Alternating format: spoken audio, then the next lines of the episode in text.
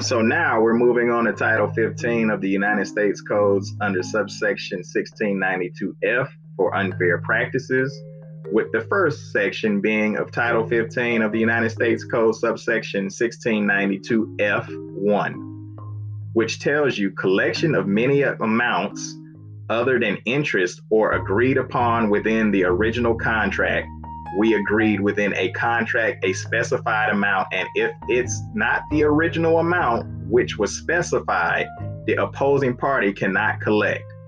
An example of how you would write this in your affidavit as a notice is as follows Notice, it is a fact. Affiant is aware that the amount specified by the original contract is different from what co- company name is attempting to collect.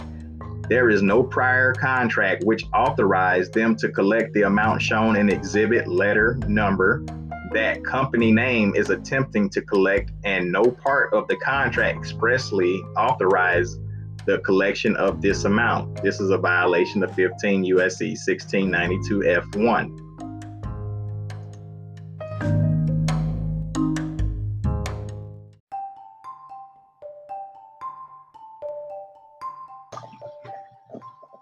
Right, so now we're moving over to Title 15 of the United States Code, subsection 1692F6.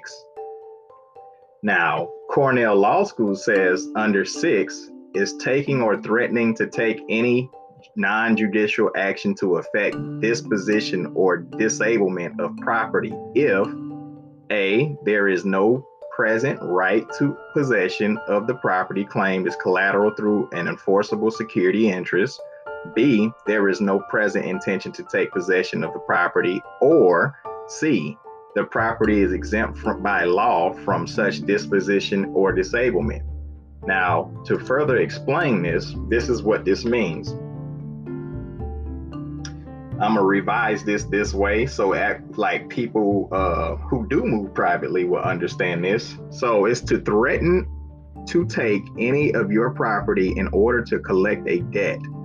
This law makes repossession and foreclosure letters illegal because the Fourth Amendment protects property from seizure if you owned or took ownership of your birth certificate under a security agreement within a trust giving you control over your minor account and or had legal standing within law that mere demand to have your all caps name pay is a violation of this law.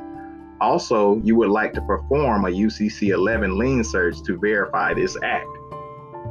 Now, an example of how you would write this in that form of a notice in your affidavit is as follows.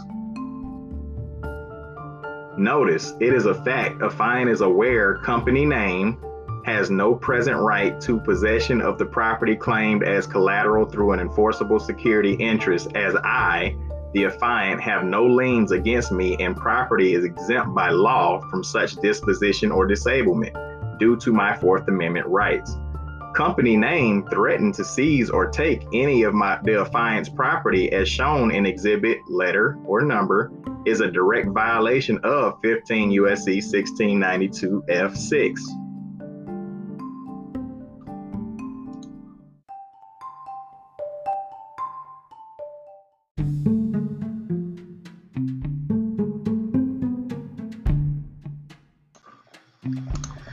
Now we're moving on to Title 15 of the United States Code, subsection 1692F7, which tells you no communication via postcard.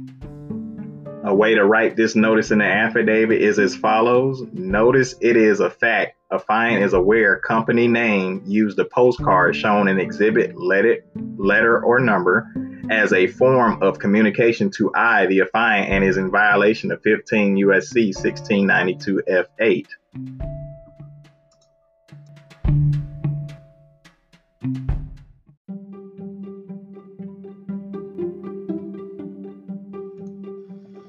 Now we're moving to Title 15 of the United States Code, subsection 1692 F8 which tells you no symbols are allowed within or outside other than the company's own name in the attempt to collect any debt.